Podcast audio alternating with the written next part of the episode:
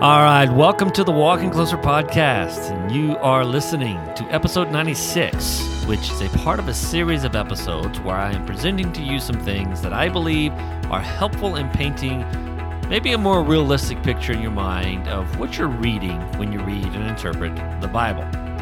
Now, this is part 6 of this series, and all the previous parts have been focused on some of what it might look like if you lived in an honor-shame society. Now, this episode, I'm going to subtitle it The Dance of Grace. And with this episode, I want to add another layer of complexity and begin to talk about what is referred to as the patron system. So, let's get started.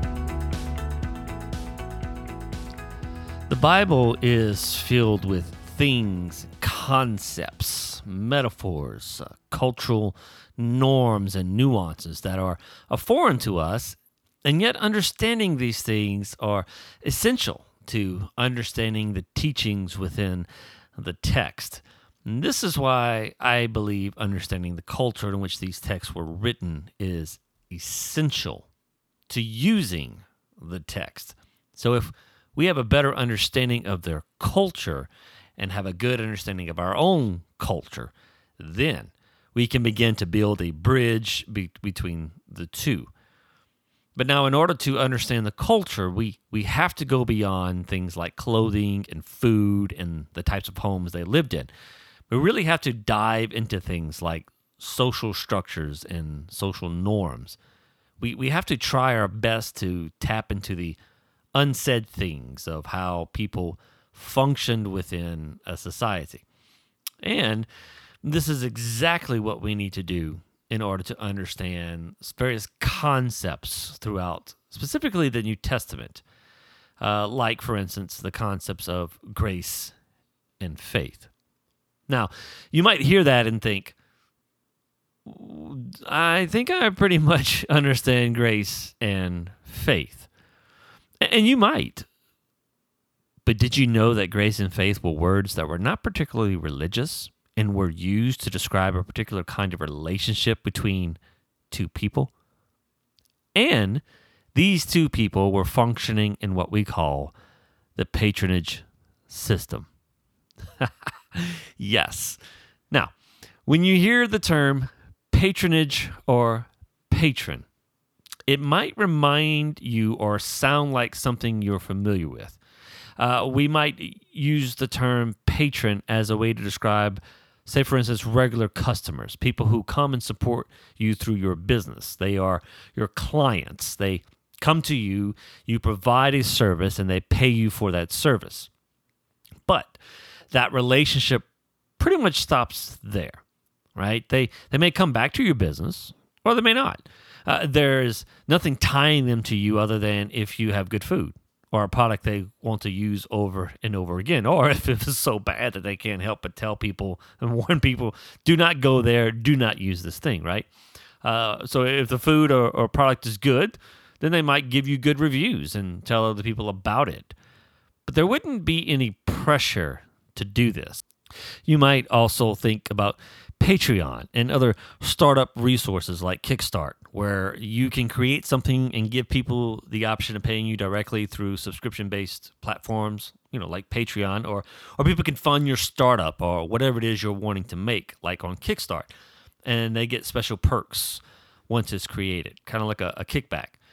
Now, these are some of the things that we have that might help us relate to what we call the patron system. In fact, I think things like Kickstart are more related than the others. But in the biblical times, you essentially had two ways, of getting things done if you did not have the means to do it on your own. Now, first, you could rely upon others who were considered your equal in social standings, And essentially, you could ask them for a favor. Think grace. And then you would return with a favor of your own. It was like this reciprocal thing. It was reciprocal in nature and would just be an ongoing thing, right? You might call that a friendship. But now, to understand some of this mentality, we need to bring in the honor-shame mentality as well. in this culture, it was believed that there was a limited amount of goods or resources that were available to people, and whatever that amount was, it was already doled out to people. And this is why there was so much emphasis on being content with what you have, with, you know, your lot in life. You function and thrive within those parameters, and in doing so, you maintain the honor you were born into. Now, this is not to say that one could not increase, right, their wealth or resources, but because it was believed that there was a limited amount of goods or resources available, to gain meant someone else had lost. And there was a certain level of shame built in within that. And no one wanted to be responsible, right, for gaining at the expense of someone else. Like, again, that was shameful. And therefore, to obtain something from someone else automatically puts you in the mental state of wanting to return the favor at your own expense with whatever and in whatever way you could. And this automatically entered you into a relationship with that person where you continue to return favor for favor. Think grace for grace. So if you found someone of equal social ranking who could help you out, then that was great. But what if you couldn't? Well, this takes us to the second option. So if you couldn't find someone of equal standing to help you, then you would seek out a connection with someone who was socially superior to you, someone who could give you what you could not get on your own. And this social superior person was called a patron. And patrons were people of means who had surplus, who were willing to assist or help out others, to show them favoritism. And there again is the word favor or grace. So you see, as a patron, a person who had surplus, you were wealthy, you were among the elite. You could choose who you wanted to help. You could be picky, and by picking someone to help out of all the people you could help, you were showing them favoritism. You were doing them a favor, and by doing so, you were treating them like family. You were taking them in and entering into a certain type of relationship with them.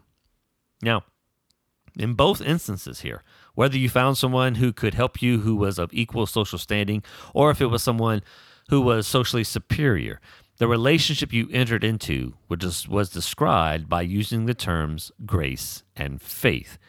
And that is the context in which grace and faith was used and understood within the New Testament. And this is something you're not going to get just by defining some words. So you have to tap into the culture to understand what this looked like. Now, let's imagine for a moment what it would be like to live in this type of society. When it came to personal everyday needs, of course, you could just go to the market where you might even perhaps negotiate with sellers. But for the most part, everyday needs like food, etc., were things you could get in the marketplace. For anything, though, outside of your daily needs, well, that was a different story. For anything outside of that, it's all about who you know. And when you read the biblical text, it's important to keep that in mind, because they did not function the way we do in our society, especially if you live here in the United States. Because you see, in our culture, we don't necessarily like the idea of it being about who you know and not about what you know or what you have done. Now, I think we actually don't have that much of a problem with it as long as we're the ones benefiting from it, but what we don't like is if someone else is gaining an unfair advantage over us, right? They don't know what we know, haven't done what we have done, and yet they gain the advantage over us because of who they know. We don't like that. So let's look at it from a work perspective. We like to be evaluated based on our skills and performance rather than personal connections, right? And if we see someone else advancing in the workplace, getting that promotion, and they do not have the skills or performance to warrant this promotion, and yet they are promoted because of a personal connection, we don't like that. We don't like that at all. But that being said, if we're the ones, if we are given some favors because of personal connections, we would probably accept those favors, right? But we would prefer to keep that under the table because you want to keep that kind of thing under wraps because we know how other people are going to look at it. So you see, this sort of thing it's frowned upon in our culture, but in the New Testament times, it was the only way. It was accepted, it was expected, and it was the way things were.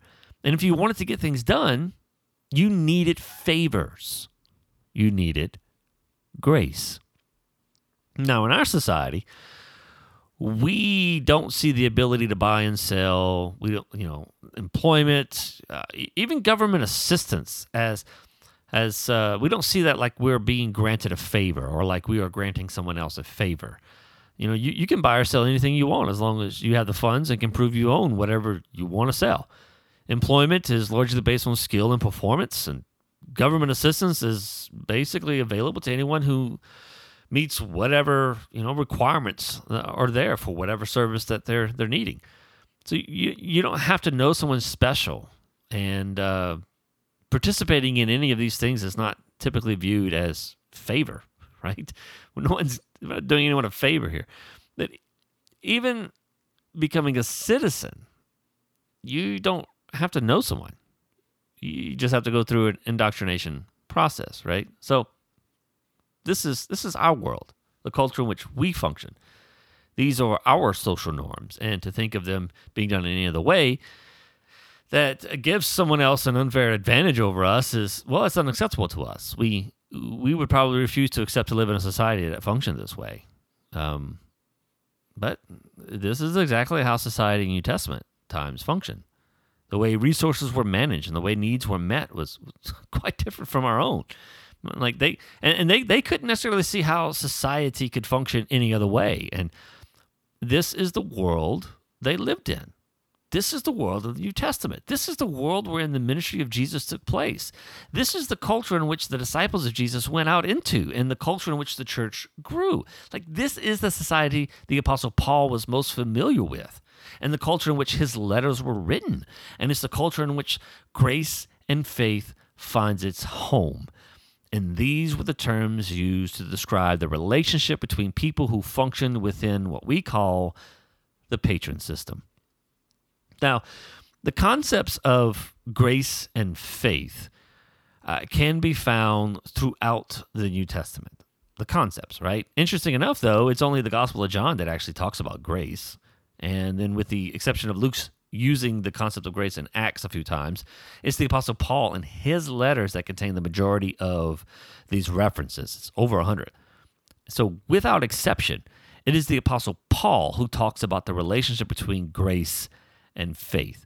And if it were not for Paul, I'm not convinced we would have the connection between these two words that we have today, the two concepts. I'm not convinced we'd have those connections today. So the terms or concepts of grace and faith were not particularly religious terms.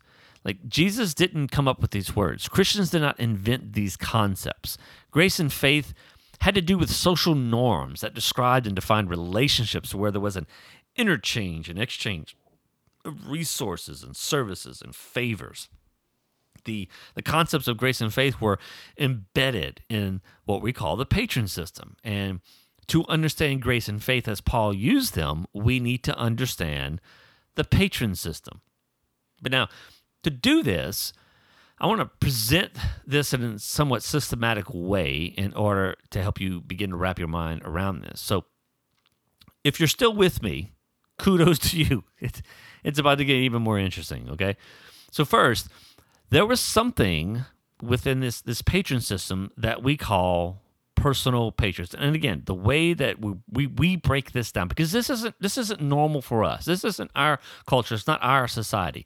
This is just simply the way we talk about it. It's how we have come to understand it. And so this systematic way of breaking it down is simply just our efforts in trying to better understand and wrap our minds around this thing that is foreign to us, okay? And in doing so, I'm suggesting to you that it helps to paint a more plausible picture in our minds of what's actually being said and what would have been understood as people within these systems would have read, say, some of Paul's letters. So let's break this system down so that we can try and wrap our minds around it just a little bit at least, okay? So as we break it down, there was something that we call personal patronage. And as I said before, a person could take care of everyday needs by just simply going to the market. But for anything outside of this, you would need to seek out someone who either possessed what you needed or who controlled access to it.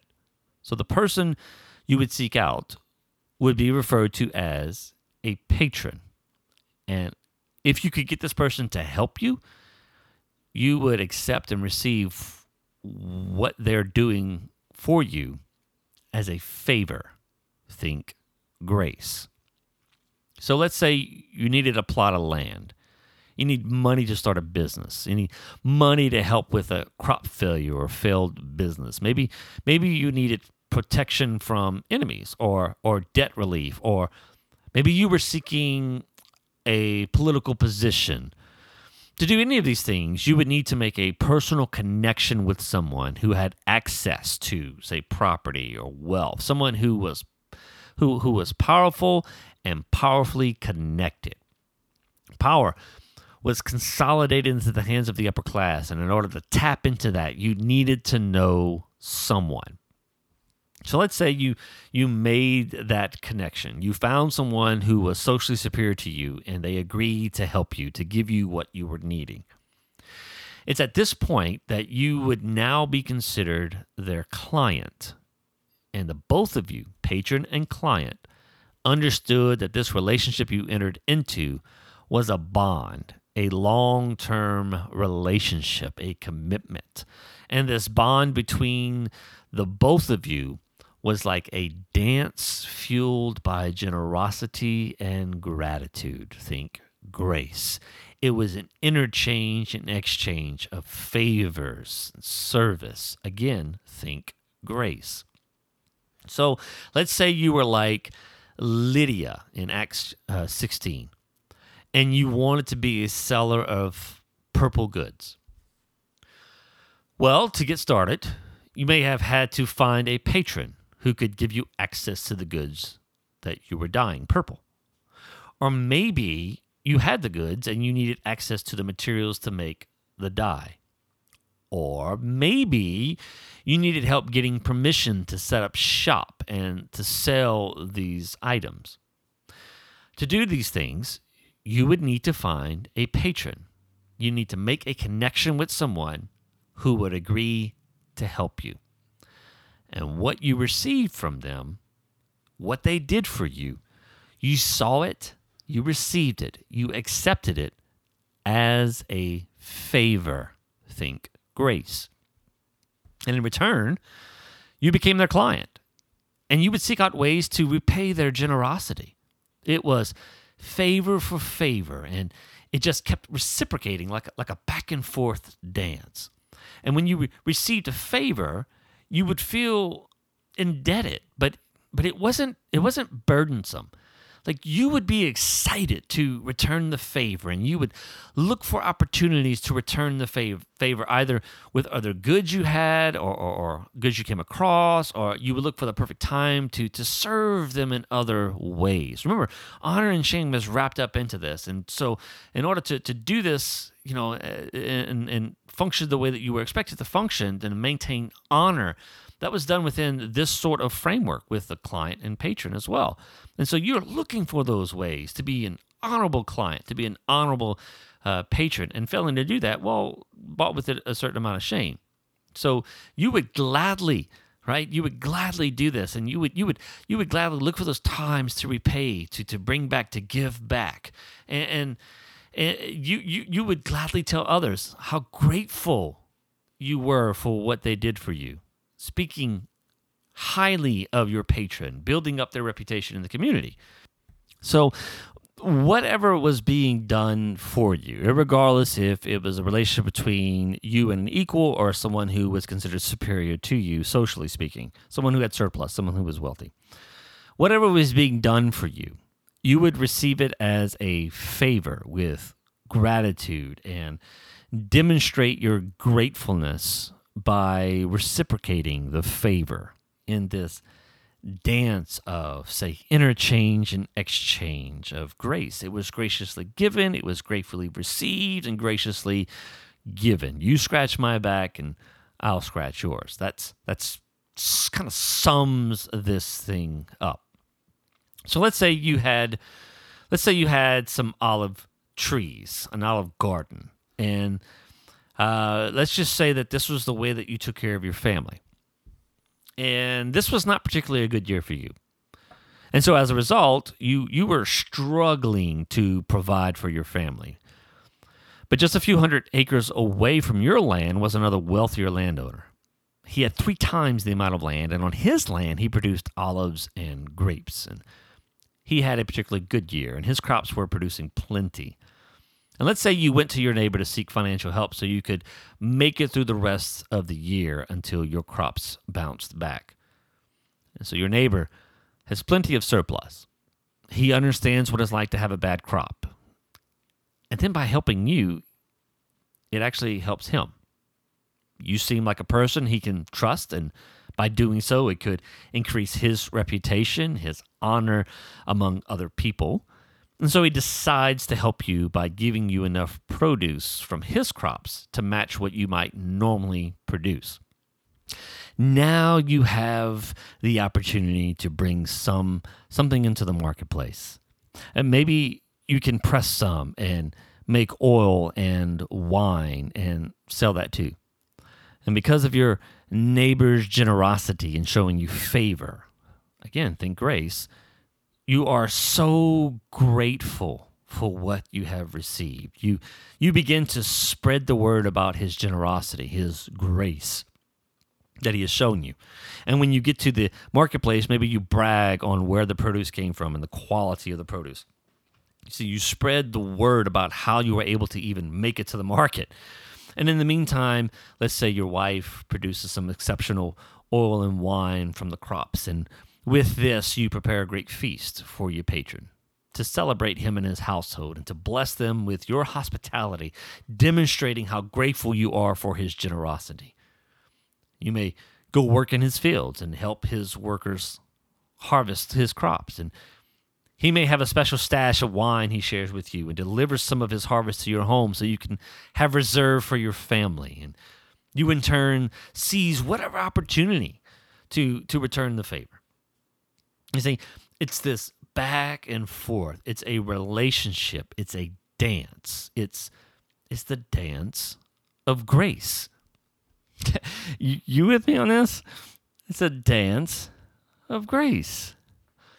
All right, so there's another way in which you see this play out, another component to this, and it's what some people call this public patronage. And again, there are a couple of things that you see that point to this. So like when you see places where public forms of entertainment, religious festivals and feasts, athletic competitions, you know, all those things were things given to the city by the wealthy, okay? So these people would have been seen as patrons to the city, patrons to the public. These were gifts being bestowed upon the community. Any like civic projects like building, upgrading temples and theaters and pavements were again gifts from the wealthy. When King Herod, for instance, provided money for building projects in Jerusalem, when he rebuilt the temple, right? This was all a form of public patronage. You also see it like in, for instance, in times of when crisis was, fires in Rome, pandemics, plagues, etc. It was the wealthy who came to the aid of the cities. They acted as benefactors or patrons. And in return, what would the city do? What would people do? Well, they would honor them with inscriptions on buildings, maybe have statues erected. They might get special seating at festivals or games. And so you see, this was their gift to the public, and it would increase their reputation and power among the people, which would be manifested in how the people responded back. And in fact, like so, if you look at kings and emperors, the most powerful of patrons, right? And then the greatest response that the people could give back to them was what? It was worship. It was worship. And so you could see how that would play into, especially in the first century, with Christians and refusing to worship, as it were, the emperor. And so it was tied in to this economy. It was tied into the social structure. Okay, it wasn't just It wasn't just a difference in theology here. I mean, this stuff was interwoven, and you have to see that in order to understand it. And then, in doing so, you understand really the kind of response what they were willing to face, Christians in the first century, in light of this. Okay, and then you also understand, I think, the difficulties that some people had, Christians had, with this and making the changes that were necessary for them. So all of these relationships that I just mentioned were summed up with these words, grace and faith. So I've been saying that. Now let's briefly just look at these two words, and I'm going to show you how this all works out and plays into this. Okay, so first let's look at grace. Grace was not primarily a religious term. It was a social norm. It was used to speak of the relationship between patrons and clients, and this interchange and exchange of favors. Think grace. Now, grace was used in three ways in this relationship. The first had to do with the willingness of a patron to grant the favor, and it highlights the generosity and the disposition, the mental disposition of the patron. But grace was also used to refer to the gift itself. And so you have the mental disposition, the heart of the person giving it, the patron. But the gift itself was connected to, tied to this word grace, right? The result of the patron's feelings. And then finally, grace was used to speak of the response of the client, how you received and accepted that gift, that favor, with gratitude. And in all three of these ways, and you see the word grace. It was grace given, gratefully received, grace given. It was grace for grace. And in fact, John uses these terms in John 1:16 when he said, "For from his fullness we have all received grace for grace." And it's within the context of the patron system that we can understand this phrase. It was called the dance of grace, okay? And in fact, there was an image that captured this dance of grace for the ancients. It's a picture of three goddesses or three maidens, and the three graces are dancing hand in hand in a circle. It represents this uninterrupted succession of bestowing and receiving and returning a favor or a benefit. Think grace. And if one of these acts of grace fails, if someone fails to give the gift, if someone fails to receive the gift gratefully, if someone fails to give the gift graciously, then the whole dance is ruined, okay? So there is the picture of grace. So let's talk about these three specific aspects of grace. So you have the grace in relation to the patron himself and his willingness and disposition in giving the gift. You have grace in reference to the gift itself, and you have grace in reference to how the client, the person receiving it, received it, right, with gratitude. Okay, so let's look at these individually. First, there is the showing of favor or grace by the patron. And believe it or not, there seems to have been some codes of conduct that were written about for the patron. And that doesn't mean that everyone followed these, but it is written. We have ancient writings about this. In fact, Seneca, who lived between 4 BC and AD 65, spoke of some of the motives that should guide people who would be considered patrons. And he says, and I'll read a quote. He says, "A giver must act not from self-interest, but in the interest of the recipient. And if the motive is primarily self-interest, any sense of favor is nullified." See? So, and then you can imagine how these types of systems could be abused, because they all can. But there is a sense of morality connected to that, and that's what it seems like he's trying to promote. And so for the ancient writings, we can see that it seems that generosity was a valued characteristic. And so then secondly, there's the reception of the favor, right? When you receive the favor, you received it with gratitude, graciously, right? Grateful. When one received a favor, their thoughts would immediately turn to returning the favor in the best way possible.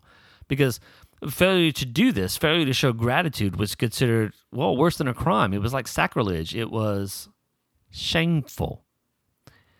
So you see, generosity was a part of the fabric of society, and failing to show gratitude could discourage generosity from those who had the means. So failing to be grateful was seen as undermining the fabric of society. And so failing to worship the emperor, yeah, I think maybe now you have a feel or a taste of why that was the kind of response.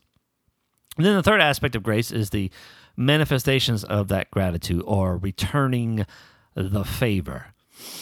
One of the primary ways this was done was by just simply openly declaring the generosity of the patron. And again, we have examples of this in, well, for instance, the Psalter, Psalm 116:12. He says, "What shall I render to the Lord for all his benefits to me?" And then he goes on to talk about publicly testifying of God's faithfulness and his favor, his grace, and in doing so, he's glorifying God, right? He's increasing, as it were, his reputation, his honor. And so one of the primary ways this was done was just by spreading the word, right, of the generosity of the patron. But the second way you manifested gratitude was through loyalty. There would need to be loyalty to the giver, your patron, no matter what happens. And so if things go south and returning the favor becomes costly to you, you still stay loyal. And if the patron fell into trouble, you stay loyal. The patron would need to know that he can trust you, that you would be there for him as much as you would expect him to be there for you. And this is where the term faith comes into play. See, the term faith was also a common term used in the patron system. It was a word that spoke to dependability. It was about the reliability of the patron to be able to provide what they claim. So it was about the client, quote unquote, keeping faith and showing commitment to the patron and to his or her obligations to demonstrate gratitude. And then secondly, the word faith is connected to the concept of trust. So the client had to trust the ability and the goodwill of the patron. They had to trust that the patron would perform, right, as they promised. The patron or the benefactor would then in turn also have to trust the client to act in an honorable way and make a grateful response. And then thirdly, the term faith is connected to the idea of loyalty. You see, the point of the gift given and received was to create a bond between two people where each would be loyal to the other no matter what. Each would look out for the best interest of each other. And then while one could have multiple patrons, they had to be careful not to have patrons that were enemies. Can imagine the mess that would be. And in fact, think about when Jesus said, "No one can serve two masters." This is the context he's talking about, right? And he paints a picture of two masters who are at odds. And he uses that analogy to talk about the masters that he talks about here is God and money. But there's the analogy there. And so while you're looking out for the best interests of others, you could understand for your patron, if you had multiple patrons, you might find yourself in a pickle. I mean, you might find that kind of difficult, things being at odds. There might be some tension there, because by showing favor or gratitude to one, you might actually be throwing it in the face of another, and there could be some potential issues there. But nevertheless, that's the idea, being able to have and depend upon and trust and, you know that each one is going to be loyal to the other. And so this relationship between grace and faith, patron and client, it's the dance of grace. And it holds two parties together in a bond of exchanges and interchanges, a bond in which each person was committed to providing or doing whatever they could that would serve the needs or the desires of the other. It was a graceful dance of giving and receiving and giving, and these relationships were the foundation of society. And it's the culture into which Jesus came, and the culture from which we are to understand the concepts of grace and faith. And then as the church spread, it spread into communities and societies that function in this way. The Christians to whom Paul wrote would have functioned in this system. And so then when Paul would begin to talk about the, quote, marvels of God's grace made available through Jesus, the mediator or broker, which is something we'll talk about later, between God and man. This is the context they would have heard and understood his words. It was a context they were extremely familiar with. And when they heard that something was given freely, they would have understood that receiving the gift given freely, that a grateful response was proper. Grace for grace, right? And this is the context from which we are to understand God's favor and the relationship between grace and faith. The context is this dance of grace, and it's found in the patron system, what we refer to as the patron system. So, there it is, the dance of grace. Now, on the next episode, we're going to go a little deeper and talk a little more about brokers and benefactors and Roman centurions. Let's just title it that. Brokers and benefactors and Roman centurions. So, be looking forward to episode 97, where we'll continue this journey into trying to understand the best that we can this patron system, the social structure in which the communities in the New Testament specifically, function, so that we can better understand what it is that we're reading, what it is that's going on there. Have hopefully maybe a better, more accurate picture, scenarios of what it is that we're reading and how we interpret it, okay? So yeah, there it is. Episode 96, Dance of Grace. And with that being said, grace and peace, and I'll talk to you soon.